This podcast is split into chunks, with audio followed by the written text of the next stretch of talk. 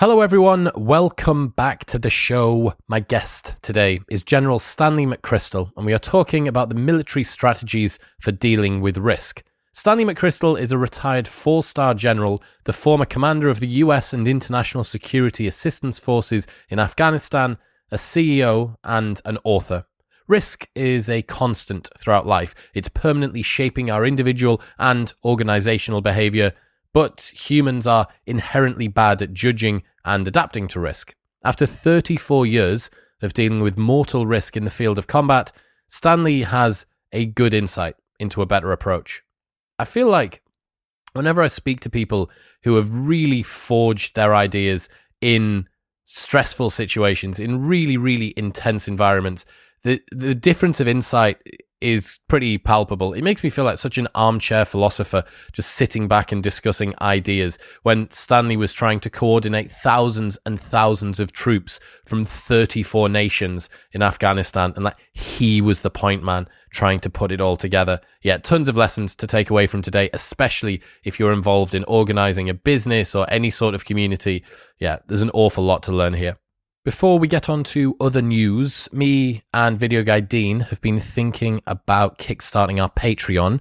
So stay tuned for updates about that. There will be cool, cool things, live streams and Q and A's, behind the scenes stuff happening there. So yes, keep your ears peeled.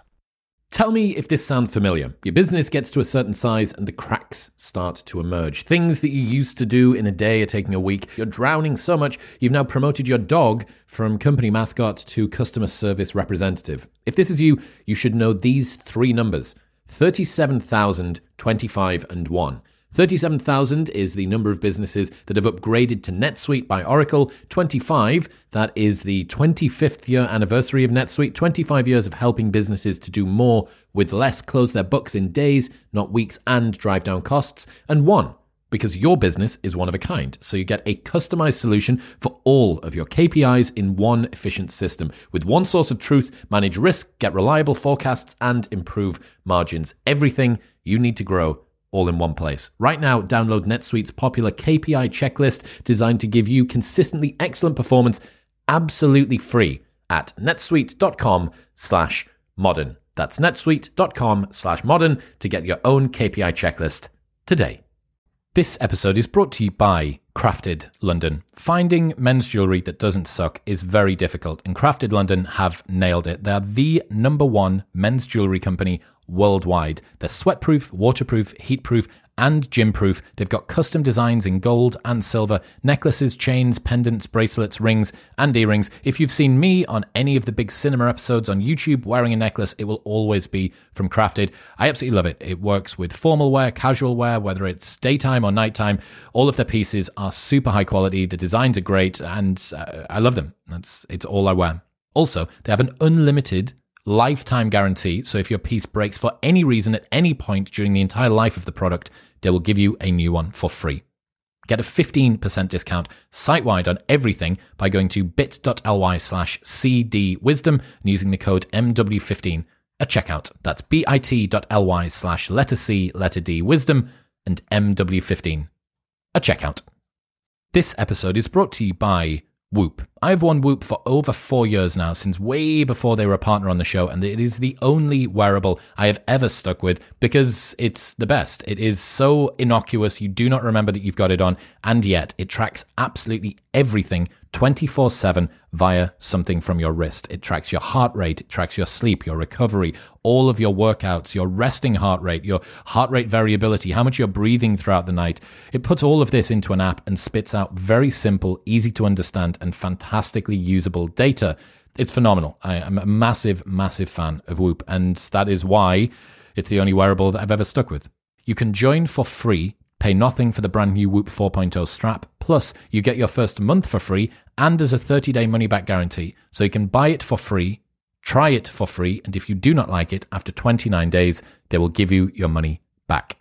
Head to join.whoop.com slash modern wisdom. That's join.whoop.com slash modern wisdom. But now it's time for General Stanley McChrystal.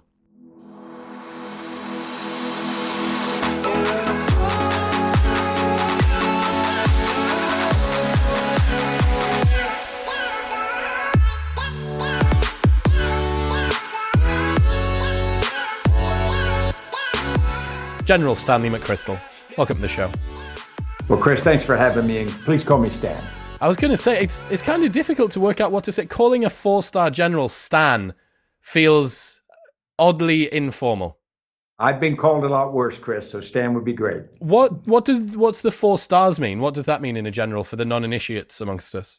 Sure, there are four levels of being a general. A brigadier general is one star. A major general is two stars. A lieutenant general is three stars, and then a plain general is four stars. And then only occasionally in American history, we created a general of the army, which is five stars. But the last one was during the Second World War. All right. Okay. So only in times of real necessity does anyone get above that. Exactly. Right. So that's a lot of pressure on your shoulders then. Given the fact that you spent so much time in Afghanistan and the last few weeks and months, we've seen some pretty crazy imagery coming out of that. What's it been like watching that from the sidelines, having invested so much time in it? Well, it's difficult, not just because of the investment, but more because I got very close to the Afghan people. I believed very much that they had the ability and the um, all the things necessary to pull their society forward. And the fact that it it has now been at least put on hold is disappointing. Mm, yeah, it's. Uh, I heard you speaking a while ago. I think it was at a live event where the Trump midterm elections were going on, and someone brought up Afghanistan and the withdrawal, and you identified the sort of prisoner's dilemma that's going to happen. That if any president decides to do it, and then you have Taliban and ISIS retaking control, it's sort of this this odd game of chicken that they're playing, and it seems like that kind of played out. I think it did. And to review that, generally every president had the opportunity to do more, do less, or do the same. And there was political risk to do more domestic resistance. And there was real risk in doing less, i.e., pulling out, because if Al Qaeda or ISIS establishes a safe haven again, then any decision maker connected to that will be criticized, which meant that in the middle was typically the safe. It didn't make it the wrong option, but it made it the safe one. So I've got a lot of sympathy for decision makers. You know, we all sit on the sidelines and we criticize this decision maker for doing that and this decision maker for doing something else. But unless you've been down on the field making those decisions, I think we've got to be a little bit more forgiving. That's the word of the day risk that you just mentioned there. Why are you so interested in it? Well, because I don't think we think about risk well. I went through a lifetime dealing with risk, talking about risk, sometimes trying to measure risk. And I came away with the conclusion we don't do it very well. And that the sort of frustrating reality is that the greatest risk to us is us. And let me explain. Most of us think about risk in terms of probability and consequences. If I if I climb up on the roof, what's the likelihood I'll fall off? And if I do fall off, what's the likelihood I'll get badly hurt? And if both are low, you don't worry too much. If both are up, you do worry. But I'd ask you to think about risk instead like a mathematical equation threat times vulnerability equals risk. And I'm not good at math, but stay with me. If the threats out there are zero, if you can make all the threats to you go away, then you've got no risk because anything times zero is zero. But we can't do that. At least I've never been in that situation. And we really can't even control the threats. We don't predict them very well. We're not exactly sure what form they'll take. But we do control our vulnerabilities. We have greater control. And so that's the place we probably can't drive them to zero. But what we can do is make ourselves and our organizations much stronger and more resilient. And so while people spend a lot of time obsessing about what's around the corner or over the hill or coming from outer space, what we should be doing is standing in the mirror individually and getting our organizations together how do we become the most resilient teams possible so no matter what comes up, we're going to be able to deal with it? What do you mean by vulnerability and resilience in this context? Well, vulnerabilities are those weaknesses in an organization. They might be blind spots, they might be things you don't do well, your inability inside the organization to communicate, or poor leadership, or lack of diverse perspectives, any number of those things. And when you have those weaknesses, they become vulnerabilities. And so they add to risk. So, for example, if I've got a very cohesive team that communicates well, it's superbly led, we overcome inertia, make decisions, all of the good things we want. When suddenly the unexpected threat comes up, we're not knocked off our feet. We, we can step back, we can assess it, we can deal with it, and we can move forward.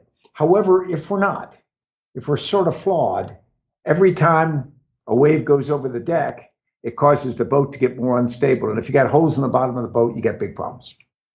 I guess that through your career back back history, risk was turned up to eleven. That it's grave, it's mortal, right? It's as high of a externality as you can get. It was, but the reality is, it didn't mean we dealt with it better because it's hard to deal with. It's first hard to get your mind around it's hard to communicate it. I remember I spent most of my career in special operations, and we would do an operation that was high risk, and we would be going to communicate to political leaders who had to approve the operation, and they'd say, "How risky is it?" And you'd say, "High risk," and you could look them in the eye, and that didn't have any meaning to them. They'd seen the movie Black Hawk Down and Zero Dark Thirty, so they knew what movies high risk but they had a level of confidence that even though it was high risk, that was our business. So really, it wasn't very risky. And we had one operation when I had left special operations. I came back to the Pentagon, and this operation had gone across the border into Pakistan and ended up into a firefight. And this guy called me just distraught. And he said, Ah, it's terrible. How could that happen? And I said, What do you mean? And he goes, Who screwed it up? I said, I was in the briefing. What about high risk did you not understand? You're always got a percentage possibility, even in the, the least risky, of something going badly. And yet, often when something goes badly, we take it as a violation of the laws of nature. You know, but if you go by probability, if something's got a 90% probability of success, 10% of the time it's going to go very badly. And we shouldn't be surprised. We shouldn't be upset. That should be in our mindset. But we don't do that very well. You know, if it's 70% chance of good weather, we don't carry an umbrella because, and yet, if I said, Chris, it's 30% chance of rain today, you'd probably go back in the house, get your umbrella and a raincoat. Yeah. So framing's so, important then. Yeah, it's really important. What's the goal with risk analysis? Is it to never fail? Is it to be able to see the world more accurately? It's a great question. Uh, it depends on who's describing that to you. Sometimes people say the idea of risk analysis is to avoid risk completely or to mitigate risk, i.e., plug up every potential way that that risk could come home. And I don't think that's what it is. I think risk analysis is to give you a sense of the level of risk and the probability of success or failure. It's to give you a realistic basis for judging on whether you want to do something. Almost everything in life has a level of risk. But if you think about it, some things aren't worth accepting much risk for because the payoff is fairly low. But if the payoff is higher, the key thing is understanding what the real level of risk is. We go back to things like the financial crisis of 2008. One of the challenges was they had lost clarity on what the actual risks were. They could no longer assess them effectively. And so risk analysis had failed. Yeah, the payoffs were incredibly high, but the risks were somehow even higher. Exactly. Yeah, it's I like the way that you've split off risk into threats and vulnerabilities because I think one of the easy criticisms around risk analysis would be to say that you're spending a lot of time trying to control things that you can't control. All of these externalities over which you don't have any bearing on how they're going to behave. But what we're talking about here is look, that's there. Background risk is going to exist. What can you do to prepare yourself moving forward? If you take it down to a very individual level, if you're going to walk down a street and someone says it's a pretty risky place, you make that decision to walk down crime or whatever. And if you do nothing to prepare yourself, if any of that risk comes to fruition, you're probably in trouble. But if you make yourself physically more capable, maybe wear body armor, whatever's appropriate in the moment, you then control that. And so the risks which will inevitably, with a certain level of probability, arise, you can deal with them. And that's the key. That's where we have agency. We can control that. We have responsibility. And I would argue that our societies and many of our organizations focus on the outside and we take a pass on doing those things which we should responsibly do to be more prepared internally. Who was Major General John Sedgwick? John Sedgwick was a, a hero. He went to the United States Military Academy, where I ended up going. He graduated in 1837, and he had this distinguished career before the American Civil War. He'd been in a series of wars, the Mexican War, wars on the, the frontiers. And then during the Civil War, he becomes a distinguished commander. Unfortunately, he is often remembered for two things. There's a statue of him at West Point, and if you are failing a course, Legend says that if you sneak out at night wearing your full dress uniform, carrying your weapon, and you go to the statue and you spin the rowels, that's a, the uh, the spikes on the back of the spurs, they were round. If you spin those, you'll pass the course. Now you could study, but this is easier. Just go out at midnight and solve your problem. Uh, but he's also well known for a quote that is attributed to him. He was at the Battle of Spotsylvania and he gets up to a position where he can see the fighting going on and he's observing this. And some of his leaders come to him and say, General, you got to get back. It is too dangerous up here. And he points at the Confederates and he says, they couldn't hit an elephant at this distance. And in a moment, he gets hit and he's dead. And so, wonderful guy. And unfortunately, he is almost with a tongue in cheek memory from how he died. What do you think, looking back on your time in the armed forces and, and risk, what were some of the things that they got right about the way that they judged risk? Yeah, I think when organizations were designed to deal with risk, they were most effective when they di- designed themselves to be very adaptable. In the early years of special operations, we started doing things related to counter-terrorist operations. And you've probably seen in movies where commandos will go in a building and the first guy will go left, the next guy will go right, and everybody goes as though it's a ballet that's been rehearsed a hundred times. They throw things up in the air, next guy catches it, and they move around like that. Yeah, that's how it goes, right? Yeah, I I assume it does in movies anyway.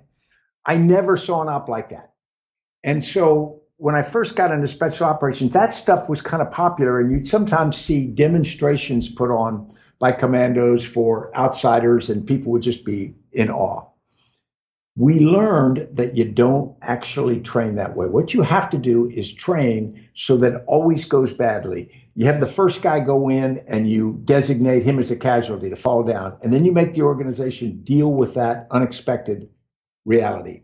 And so the more you make them able to adapt to whatever happens, the lights go on, lights go off, flood, you know, any number of things, they become problem solvers in a constantly changing set of unknowns then they become resilient, they become confident, they become used to adapting. They aren't uh, thrown off their game by that. And so the best organizations build that into their DNA. It doesn't come naturally because doctrine and procedures are designed to get everything lined up. If you're a, a, senior officer and you come up with a plan, you put together a battle plan, you brief it to everybody, and you have some ridiculous belief that that's what's actually going to happen. It never does. As they say, no plan survives contact with the enemy. Once you're in contact, the plan goes to hell. But the planning can give you the confidence and the ability to know what your options are, to know how to what we call, you know, react to the unexpected. What about communication then? It seems like that's the first step to get right. If you can't communicate any plan, no matter how awry things go, no one knows what they're supposed to do. Yeah, and it, and it goes on various levels. If I say communication, you might say, well, you and I are communicating now. But there are actually four parts or four tests to communication. The first is do you have the physical, technical ability to communicate? And if you're not close together, it usually involves some kind of radio or phone or something. Does that work? The second is, as the communicator, am I willing to communicate? If I know 10 things, am I willing to communicate those to you? And in many cases, we find people are not for a host of reasons. They hold information close, they don't trust you. And so information is flawed simply because I won't send it. Then there's a question of is the information I'm sending correct and timely? So is what I'm sending, even if it's unintentional on my part, am I sending you crap? And then the final one is your ability to understand and digest it, your ability to if I'm speaking one language and you speak another, it may be of no use to you. Or if I'm from one background, even if we're speaking the same language, the terminology and whatnot gives you no contextual ability. So, first, you got to have communication that actually gets uh, from one place to another and is understood. And then you've got to communicate a, a number of things. You've got to communicate a situation. You've got to communicate what the intent is. What are we trying to do? And you've got to have constant ability to update. So people have a two-way communication, so we know what's happening and we can adapt in real time. Um, that was, of course, one of the, the great stories from the First World War. Used to be that they would start these big offensive on offensives on the Western Front and they would be connected from the front line of trenches back to headquarters with wire because that was there was initial radio but it wasn't very good. So they'd go back to wire. So they would put together this great plan but as once as soon as the troops came out of the trenches moved forward they were essentially out of communication because the wire only went to the forward trench. Then you're trying to do this carefully timed operation to have artillery go right in front of them to, to coordinate different arms. And it would go to pieces because the communication capability just wasn't flexible enough. And how many times do we see in organizations where the left hand doesn't know what the right hand is doing for any number of reasons? The technological issue has been removed largely now. You know, in most organizations, you've got frictionless communication that's instant. In fact, if anything, in the space of 100 years, we've gone from a scarcity of communication to a surplus of communication. And yeah, I think it's the nuances a lot more now that people are battling with. Yeah, that's true. I mean, we we haven't completely solved the technical part, but we've mostly solved it. We can communicate. Now we've got new problems. We've got too much communication, so you've got too much noise, and you can't focus on the signal. And then we've got the the insidious problems of misinformation and then even worse, disinformation, intentional uh, misrepresentation of facts. And so you corrupt the system with information that actually you know draws wrong conclusions. It's benefited from the frictionlessness of the communication mediums right? That's what's permitted misinformation and disinformation to propagate so quickly. It's the fact that it is so easy and free and shareable and limbically hijacked that's what's giving it its power. That's what motivates it and pushes it forward. Yeah, the communication, the cost of communication is driven almost to zero now. Yeah. And the other problem is it's so convenient. I tell people we can communicate faster than we can think. And I think Twitter is a great representation of that. People will hear something and they will tweet about it before they've sat back and said, Now, what do I really think about that? What do I really want to say? And it's not just Twitter, it's it's other things as well. If we were only allowed to communicate a certain amount each day, and we had to stop and think, what are the most important things I want to send out to friends or to wider elements, we might do better. During the Civil War, Ulysses Grant, as did most generals, would send their orders out handwritten. And so General Grant would sit down with a pencil and a little orders book, little pages you could tear out, and he would handwrite instructions to general officers. Well, when you're handwriting, particularly in the dark and you're tired, you tend to be succinct. You tend to get to the point. And if you know that they're tired and they're probably in the dark and you'll be reading it by candlelight, you don't want to waste a lot of words. So you do it. Just word processing now allows us to take a document and keep expanding it until people don't have time to read it. And so if we had to handwrite stuff, we would probably get to the point far faster than we do. Wasn't it Napoleon who used to take two weeks to respond to orders? Have I got this right? I'm pretty sure that he used to leave messages on his desk for two weeks and his justification for that was that usually within the space of two weeks, things had either sorted themselves out or it was so important that someone had sent something better than a letter to come and tell him about it. I hadn't heard that, but I believe it.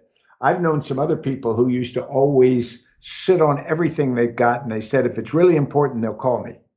Now, I think that probably doesn't work. That's the extreme solution, yeah. Yeah, exactly. um, thinking about when you first arrived at your job, the, the last job that you had in the armed forces, you had to coordinate an awful lot of different agencies. What are some of the lessons and stories that you got from that? I imagine that that was just a catastrophe. It was hard. And, and I would say first, my last job in Afghanistan, there were 46 nations in the coalition. So you start with 46 nationalities all trying to align on a military strategy for which I am the, the commander. They're all good people. They all want to do well, but they've got different instructions from their home country. Some of these countries that had a very small force were getting daily calls from the president, down to some lieutenant colonel in Afghanistan is getting from his head of state. So you know, I'm trying to compete with that. Then there's the cultural changes because they all come with a different perspective historically and culturally. So what I say to them is going to go through a filter, both from me and theirs. Then you've got different organizations that aren't military, Department of State, intelligence organizations, United Nations, uh, NATO, all these different entities that have different equities. They have different objectives. They they don't stand up and say they're different, but they're slightly enough different so that everything will be interpreted through that lens, or in some cases it will be resisted based upon that. And then the last one is in many cases there are big personalities who just don't want to deal with another big personality. And so, how do you get this Tower of Babel to communicate and to align on something? The danger, of course, is superficially, it's easy. You get everybody in a room and you say, Do we want to solve climate change? And everybody goes, Of course we do. That, that's a good thing. Will everybody sign up to helping with climate change? Absolutely. Okay, now we're going to do some specific things. And then you've lost them. They go, Oh, wait a minute. Not going to do that. Not going to do this. Not going to you know, depending upon their equities. And we found out in the military uh, campaign as well, people could philosophically agree and give you the illusion of unity. And then when you got to execution, you learned that it was going to be much harder than that. And it wasn't because they were evil, it was because everybody comes to it with slightly different equities and perspectives and instructions in many cases. This is something that you talk about in your new book about the the challenge of moving from intention to action and how important it is to actually find a a place where the rubber meets the road and to start to act on things. What are some of the principles that you relied on to try and get that over the line from armchair philosophy to uh, on the ground action? Yeah, we're talking about overcoming inertia. And of course, inertia says an object at rest remains at rest, or an object in motion remains in motion in same direction and velocity unless changed. So you got to first understand that it is extraordinarily powerful inertia is always the easiest option. People are very rarely criticized for doing nothing, or they can at least find a way to dodge criticism for doing nothing. They'll say, I didn't have enough information, I, you know, this, this, this. But if you do something, you're sort of hanging out there. And so what we found is you've got to be very specific. You have got to set requirements, sometimes deadlines, sometimes very specific actions that must be taken. And of course, you have to start by getting people committed to the idea that action was going to happen. You know, not just a head nod, you've got to actually get people believing that something is going to happen. And and that can be hard. The second thing is you've got to do very concrete things that says, we are going to do this in accordance with this timeline, and you are responsible for this part of it. You personally are accountable. You know, a friend of mine has a great quote that I use all the time. It says, If three people are tasked to feed the dog, the dog's going to starve. And he's, he's actually right because on the surface you say, well, three people, hey, the, the dog's going to be good to go. No, as soon as somebody doesn't know that they are ultimately responsible for something happening, they will rationalize that, well, somebody else is going to do it. And so you've got to take that uh, ability away from them. You got to sweep away all the fact that they can hide from accountability. Diseconomies of scale in that way are one of the main reasons why you see. Look at small startups. Look at the these tiny companies that have got less than 100 employees and are worth billions and billions of dollars. Why? Well, it's because they're agile, because the diseconomies of scale, many of which come with communication, they haven't kicked in yet. You got like the Bird and Lime, these scooter companies that are just annihilate. There was a period when I was in America where every month that I was there, I think I was in your country for like t- two months. Month one to month two, they 10x their value, and month two to month three, they 10x their value. So I'd left, and these companies were massive. I couldn't believe it. And I thought, right, okay, what's going on here? And it's the fact that they're so agile, they're able to move and change as they need, the communication's frictionless. And on top of that, you have direct accountability. When your entire marketing department is like John and Mary and this other guy over there, like there's three people that you need to speak to, and each of them has a very, very defined task. Okay, John, they're looking after paid, and Mary, you do copywriting and whatever. Like that's it. So I think one of the things that I've found that's very useful uh, tying communication in with this when I have a, a, phone call, especially a group call with a bunch of my guys. So let's say that me and a couple of the other directors are talking about our nightlife business. And at the end of the call, I'll always summarize and say, all right, man, so I'm going to go away and I'm going to do this and this and this. And Dave, you need to ring this person and we need to check on the pricing for this and blah, blah. And Darren, you've got this, this, and this. And it just, especially with non written communication, that lack of a record gives enough slippage for people to. I don't remember. I don't seem to recall, Stan. You mentioned. I don't seem to remember you saying that in the meeting. And yeah, that's a nice way to do it. I think providing that summary, keeping everything as agile as possible. Uh, yeah, those are two tactics that I've used that I think work well. Chris, I think those are very good. The one I'd add to that is start the next meeting with the list of things you said we're going to get done and and look to each person say did it get done? Did it get done? Did it get done? And after a couple times people will go i can't walk away and let it hope that everybody will forget it. What about structure that's something that we're kind of talking about here big companies or small companies what's an optimal way to structure to uh, mitigate risk i know it sounds terrible but it depends um, the first thing about risk is or structure is that we create these big comfortable structures and as you said, unfortunately, they can give us this illusion of stability. And so if you work for a big, massive company and you don't do your job very well, that massive company is going to survive, or at least you believe it is. You can do something or not do something, and you know it's going to be okay because you just don't have enough responsibility to move the needle by your negligence or whatever. So that's one thing. But the problem with structure, or that, that's one problem with structure. The other problem is it creates pathways, it creates expectations that can be very tortured. You know, you can have to go to your boss and your boss's boss and your boss's boss's boss and your boss's boss's boss to get approval for something.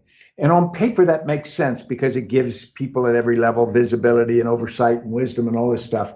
But the reality is, it makes it so slow, or it's such a filtering process that at a certain time you just don't bother. You say, I'm not going to do it. And it's not that you sit down where you are and innovate and drive the company. You tend to say, well, you know, there's just no point in, in working that hard to do it. So structure can create a lack of communication. It can create a lack of accountability. Although interestingly, structures were designed to make accountability clear. So its structure itself is not evil, but structure that becomes overburdened or not executed correctly is. And then understanding that when a structure exists and it gets damaged and the organization is structure based, then suddenly when that structure is atomized, the organization has a very difficult time operating. What's an Think example of, of that?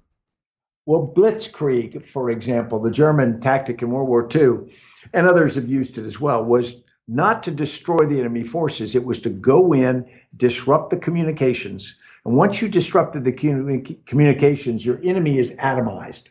Now they can't coherently synchronize or coordinate their activities. We sometimes atomize our own organizations just by how we structure them, how we do communications in them.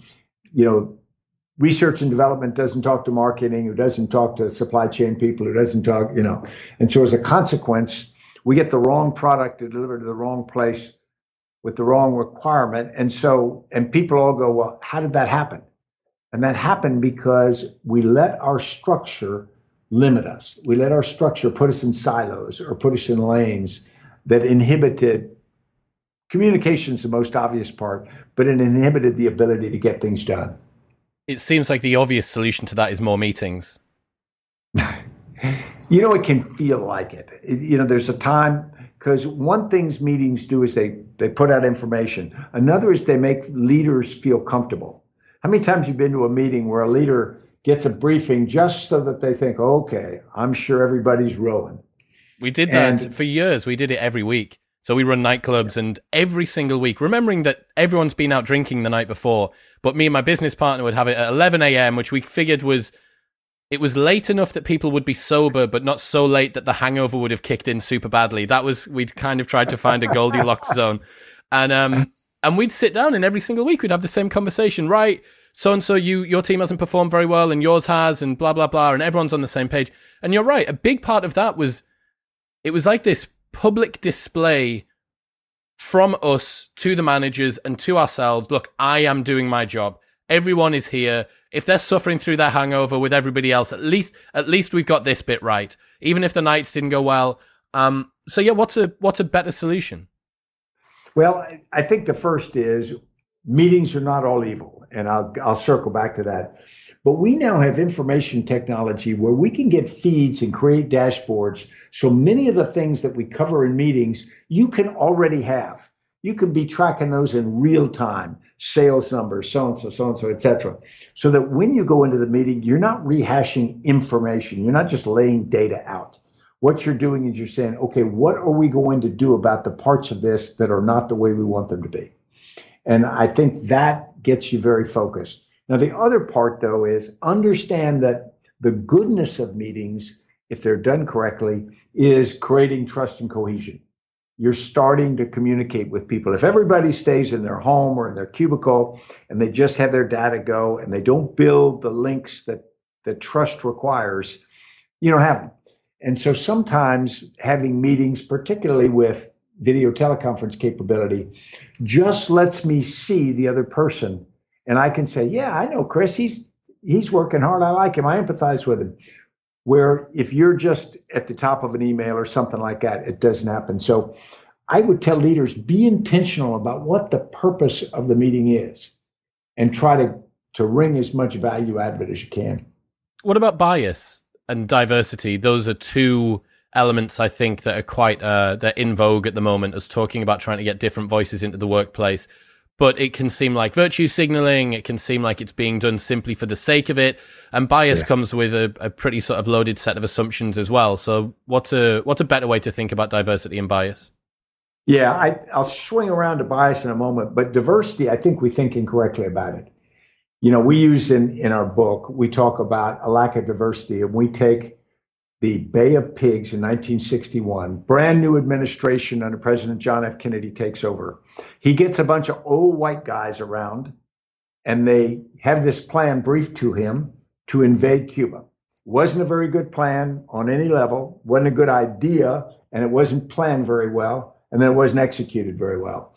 But what we point out is, although many of them were veterans from World War II and they now were civilians in government. It wasn't the problem that they were all white guys. That was the nature of government in those days. The problem was that you didn't have diversity of perspectives in the room. You didn't have people with different viewpoints. And so the term groupthink actually came out of a study of the Bay of Pigs. A guy named Janis came up with it when he studied it and the, the dynamics of groupthink. Go forward 18 months and you have the Cuban Missile Crisis. President Kennedy is a little bit more seasoned as a, a president now. He has this really big crisis, potential nuclear war. And who does he assemble? A bunch of old white guys. And you go, now, wait a minute. Why did he do that? Well, again, nature of 1962 government. But he did it differently because this time the old white guys were not lacking diversity. He brought in people intentionally with different viewpoints and he set up a process which required them to surface those differences. He teased out the differences to give him more options to choose from. Because on day one of the crisis, they came in and they said, bomb Cuba, invade, you know, et cetera. And that was sort of like the course of action. But he teased it out.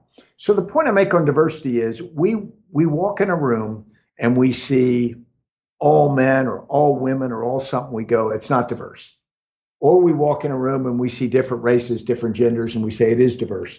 That's not the right measure. The measure is different perspectives, different backgrounds, different expertise, different experiences. And so if we think of diversity as a moral imperative, I said we're thinking wrong. Equality of opportunity is a moral imperative. That's something we should do and we should fight for. Diversity is an operational imperative. We don't do it because it's right, we do it because it's smart and because it works. And we got to separate the two. Now, often, you know, diversity will look like diversity in our minds, but sometimes it won't. It's really important that we understand what we're doing here. Then you circle around to bias. One second say, well, on that on that yeah. Stan. The the problem that you have with diversity is that by having less diversity, you have more cohesive uh, communication, more cohesion and coherence within the group, right? That there's less likelihood for friction because everyone's coming at it from the same perspective. There's no reason for us to to uh, disagree with each other. So how can you balance the desire for diversity with the requirement for a cohesive communication structure? Yeah, that's a great one. I think there are a couple things. The first is you got to have diversity, or you're never going to get that voice that reminds you that what the group thinks may not be right. So even though it's painful, you've got to bring the outside voices into the room. I was put on a couple boards of directors. I was one at Deutsche Bank USA because I was a non-banker, because I didn't understand banking, but I would ask stupid questions that occasionally were helpful. You know, I'd go, I, this sounds stupid. And a banker would look at me and go, "Yeah, you know, actually, it is, it is stupid. stupid. Yeah. So, so that is one of the key things. Now, you do have to have a dynamic that says, I, I think of it in phases. There's a phase in which you get everybody's information and opinions, then a decision is made, and there's an execution phase. Now, unless something changes, when you go into the execution phase, all the naysayers should essentially shut up they should get on board because unless the organization unites to execute, you'll never be effective. It's not effective to just always be the person in the back of the room saying, "Eh, you know, I'm I didn't think this was a good idea. We shouldn't do it." You got to get on board, and you know, it's it's it's a careful line. If, if something criminal or whatever, you shouldn't get on board. But if it's a basic decision, you have your say, you have the argument, and then then you move forward with that. But too often leaders want to surround themselves with a Greek chorus of people who will say, you know, you are a handsome man, you're a powerful man, your decisions are great. And that's that's not in the end helpful. What was that like in the army? Because for me, on the outside looking in, it's quite rigid. You think about hierarchy, you think about structure and not a dictatorship, but there's people that have degrees of superiority and they're supposed to speak down. What's the feedback loop like in the armed forces? Yeah, it's interesting. It varies by unit, but the reality is you have to work really hard to get candid communication up because everyone wears their position on their uniform. Not only are you, do they know you're the boss? It says it on your uniform with your rank and whatnot. And so there's this seniority, there's this experience, and there's this rank. And junior people are very reticent to step up and say something is stupid. So there are a couple of techniques you use. One is in what they call a council of war, but in any meeting, you've got something you're proposing. An experienced commander, when they ask people their opinions, they'll start with the most junior person and they'll go in reverse order so that that person, each person isn't tainted by more senior people. The second is the art of asking questions if I go out and I ask junior people, and I'm the general, and I say, How's my strategy working? You know, they're going to say, Sir, it's brilliant. You know, what else are they going to say? They know it's my strategy and they know that I'd like to hear it's working.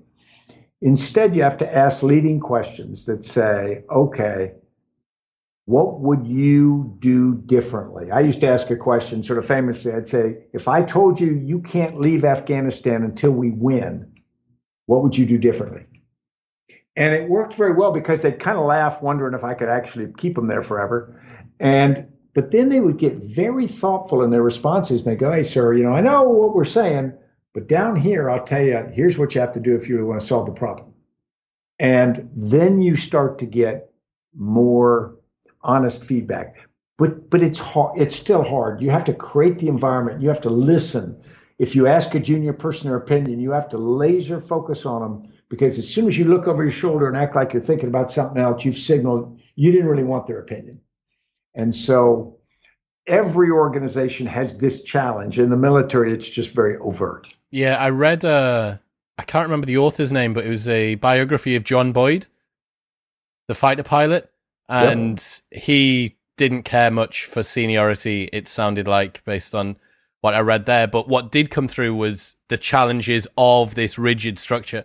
The fact that you do have some people, some senior people within any organization who aren't used to that, who aren't used to having somebody that pushes back against their ideas.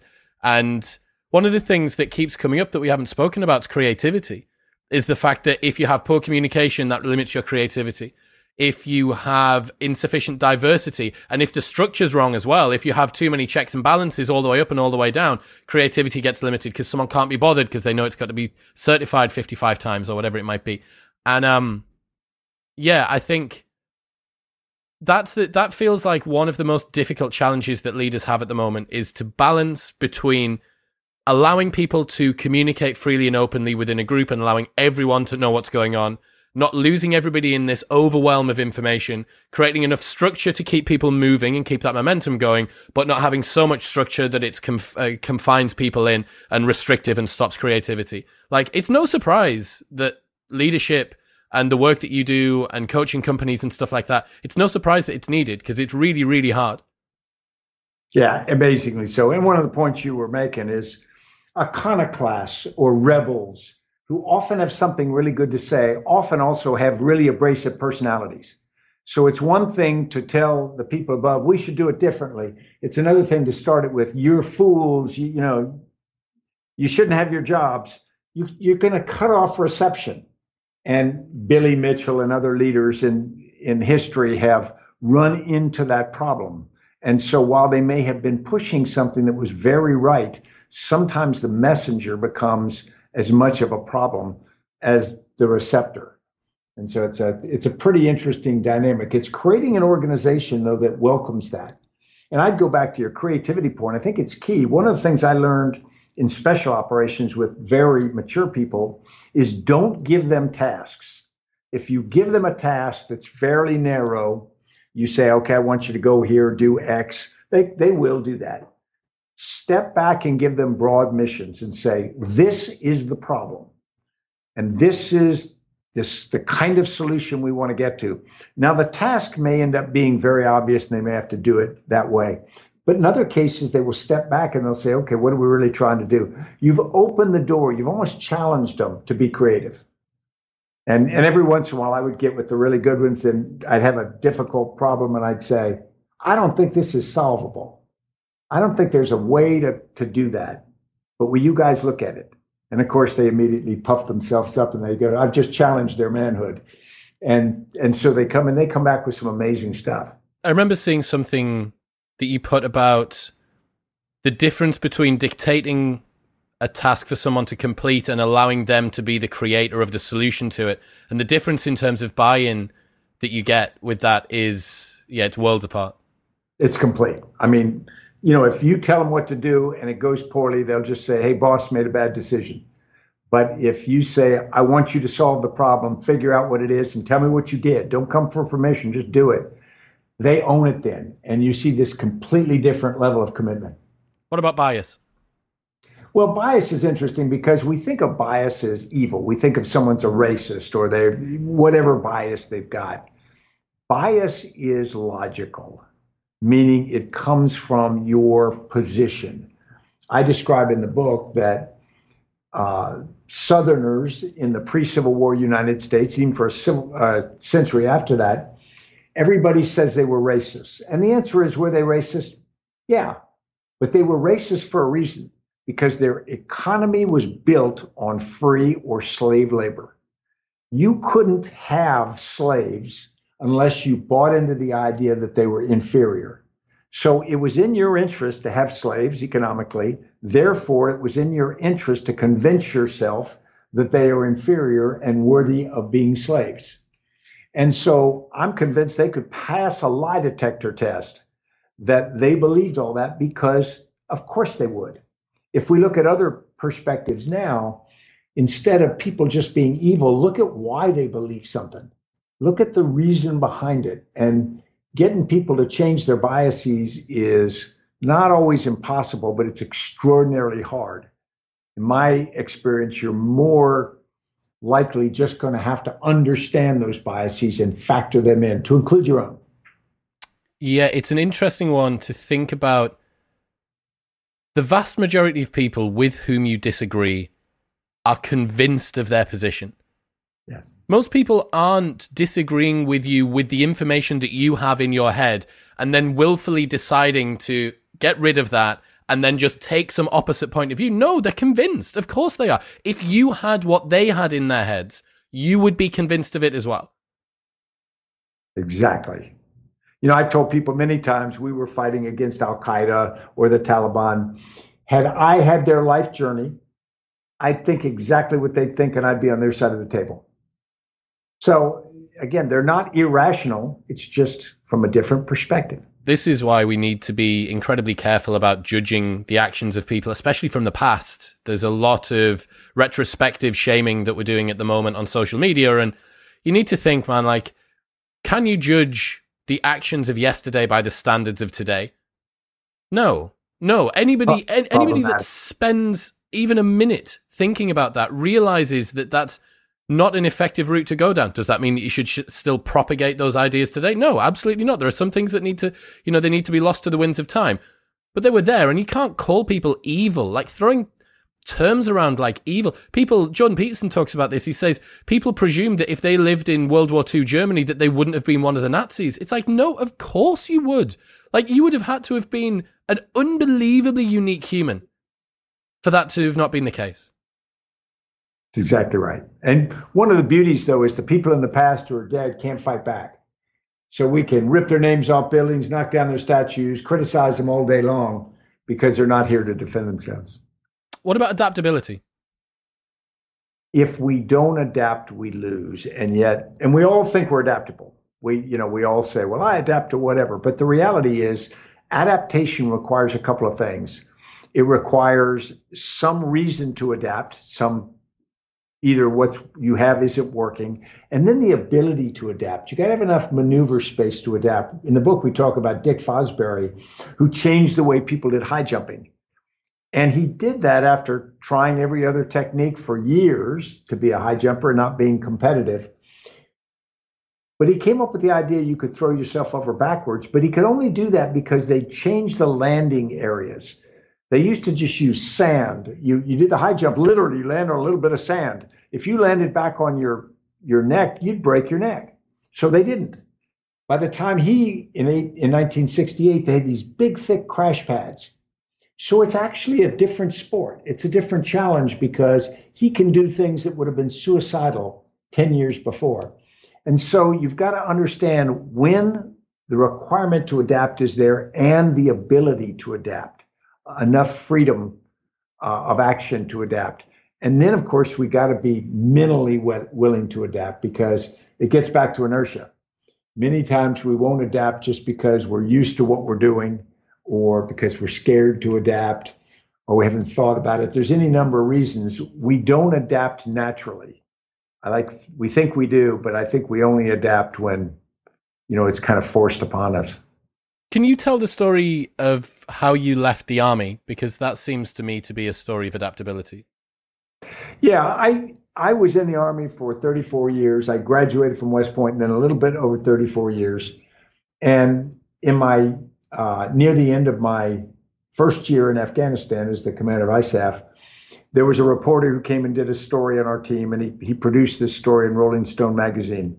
Now I thought the story was inaccurate you know, I thought it was a depiction that was not a fair depiction, but it didn't matter because when it came out, it came out at a politically charged period and it put the president in a very difficult position.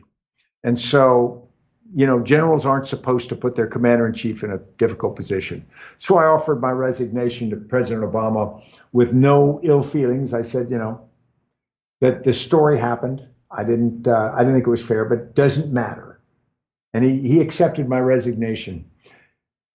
Well, clearly, in a second, I went from being a soldier my whole life, from age 17 on, to not being a soldier. And in the short term, of course, I'm on the news, disgrace general, all the things that go with it. So you've got the the challenge of dealing with that. But longer term, you have the challenge of being something different. And you have to decide how you're going to live. You got to decide who you are because I'd spent a lifetime self identifying as a soldier. And now I can't and shouldn't do that. And so I made a decision then, and it wasn't a conscious decision where I went out in the desert and sat for 40 days. I, my wife helped me with it. We didn't really talk about it very much. But very quickly, we made the decision that we weren't going to try to relitigate the past. We weren't going to argue what happened in the past. We weren't going to be bitter because you could spend a lifetime being a bitter former general. And a lot of people would have you out to lunch for that. But but what what's the point? So I decided at that point that I was going to live my life going forward. I was going to be something different. I started a business. I started teaching. I started writing. And, but I made the decision that those things about me that were very important to me, and those were the values that I thought I represented and that I held, and the relationship I had with a number of people whose affection I, and respect I care deeply about, that I was going to conduct myself in a way that they would not feel like I wasn't the person that they had believed in that they were going to decide no, Stan is what he said he was and is what he acted like, that the article is an aberration and he still is. And so, sort of every day, I've tried to be that going forward. And you ask, well, does it ever hurt? Do you ever get angry at, you know? And the answer is, does it hurt? Sure. Um, do I get angry? No, because what's the point? You know, there, there's nothing to be, there's nobody or anything to be angry at. All you can do is pick up and say, how can I make my life and my contribution as good as it can be? And that's worked really well because I've, I've ended up with a great place in life. I've ended up with an amazing set of friends, opportunities I never would have had otherwise. And so, out of everything that I would not have chosen to have happen, uh, I've got an extraordinary number of, of wonderful outcomes. It's interesting that the fundamental you came back to there is values. It's something grounding that even in a turmoil of public disgrace or humiliation or, or just a, a, disadvantageous situation, it's interesting that that's the thing that you come back to. And I, I, I don't know. I think that what we're seeing at the moment is the upending of a lot of people's values. You know, tradition is baby, bathwater, and bath all being thrown out of the window and it doesn't give people a very firm place to stand. And then when you do come up against something that requires a bit more resilience, what are you holding on to? Yeah, there's a great article, The World of Epictetus, and it was Admiral Stockdale who won the Medal of Honor from being a prisoner of war in Hanoi for seven years during the Vietnam War. And what he comes back to is he didn't control his physical surroundings. He was tortured, he was broken, but he held on to his values. He had a set of values based in philosophy and religion and just his personal being. And no matter what else happened, those were what he was able to cling to. And I would say that that's what I think. What I, as you mentioned now, I think there are a lot of people who are mortgaging their values for short term gain. And they're going to hit a point in their life when they look in the mirror or their grandchildren look at them and they'll kind of go, Grandmama or Granddaddy, why did you do that? And it's going to be a very painful time. Um, and, and I almost wish that if they got the chance to step back and think about it, they could make another calculation. If you sell your integrity, you can't buy it back. And no. when it comes to even a more, a less esoteric and a more trendy equivalent of it, you can't out hustle being uncool. So we see this with content creators online that someone will do a thing, they'll find that their their message resonates with a particular audience and they'll lean into it and lean into it and lean into it and they'll increase their blind spots and their biases to the point where you go, dude, you're just a you're just a puppet for that particular audience. You're not even a person anymore. You're just this caricature of yourself giving these people this grey sludge that is exactly what they expected. And I had a comedian on the show, Ryan Long, and he said, "Man, the only thing that I want when I look back on my career is to have a a body of work that I think is cool. That I look back on and I think that's cool. I'm proud of that. I'll show that to people and not be embarrassed about it. It's like if you start with that end in mind, it's a pretty good place to go. But I wonder how many people that we're yeah. seeing operate at the moment could look back on the things that they're putting out into the world and say, yeah, I'm really glad that I tweeted that, had that meeting, spent that time with that family member, had that discussion, treated my partner in that way. I don't think that I don't think that a lot of people would say they did. I think you've nailed it. And it's one of the things going back to when I said we can communicate faster than we can think, and also the power of applause or positive reaction to something. You say something ridiculous or outrageous, and people cheer, and that's hypnotic. And you start to, or you know, you want more of that, but it's really dangerous. There's a term for it in the creator community. It's called audience capture, and audience capture is a hell of a drug, man. Uh, all right, so we've we've spoken about some of the challenges around risk. What about some of the solutions? There must be a tactic or two that people could implement so that they can actually get out ahead of these vulnerabilities. Yeah, absolutely. The first is understand that you have responsibility for it, you, your organization. It's not something that is done to you, you do it. Think in terms of the human immune system. We've got this miracle system that detects threats to us, assesses them as dangerous or not, responds to them, and then learns. We've got the equivalent in our organizations, a risk immune system. It's the number of factors like communication, narrative, bias, diversity, timing. If we strengthen those, then we are ready for those threats, no matter what they are. There are a number of things you can do. We talked about some of the techniques to get uh, more open communication. There's one I'd throw out it's red teaming. And that is, you've got a plan or a strategy to do something in your company or organization, and you fall in love with it because it's yours and you've worked on it a long time. So necessarily you become a bit blind. If you bring in a small team, they can be part of your organization, but they should be a step away from the, the plan itself and task them to muck it up. Say, what could you do as a competitor or as customers or as problem creators? What could you do to do it. And what they're really doing is pressure testing your plan. They'll find the gaps and seams and weaknesses. And it's really upsetting because you will have created this wonderful thing, and they will come and clever little people will crush it and it'll make you look stupid. And if you're human like too many people are, you will say, No, I, you know, I uh, reject that. Then you lose. If you're smart, you look and say, Let me find all these holes, patch them up, make it better, and iterate again. It's that willingness to give people the opportunity to find your blind spots. And that's a, a short term mental idea, and it's actually a, a formal construct organizations can do with great uh, success. What's a gap analysis? A gap analysis is the difference between what you're doing and what you should be doing. And it sounds self uh, evident, but in many cases, you you're doing a bunch of things in your organization and then you look at what actually has to be done or what need and you'll find a gap. And sometimes people won't have raised it up and, and it will find the ability to say okay we've got to address that gap. We got to put more people here more effort change the plan etc yeah it's an interesting one. The the wargaming thing is that similar to red team? No wargaming is it, it can help do the same. Wargaming is a more formal process where you lay out your plan and then you go through the execution of your strategy in step by step. And the military will do a big war game where you go through a, the unfolding of a plan and you'll have an opponent. Do you still have little little models that you push around with like a broom handle, or is it more sophisticated than that now? It's it's more computerized now, but when I was a junior officer, we still had those, and we would push tanks around. That's much cooler. That's much. It was cooler. great fun. Yeah. Yeah. But what it does is it puts your plan through when your plan starts to get under pressure and fall apart. You have to keep fighting it.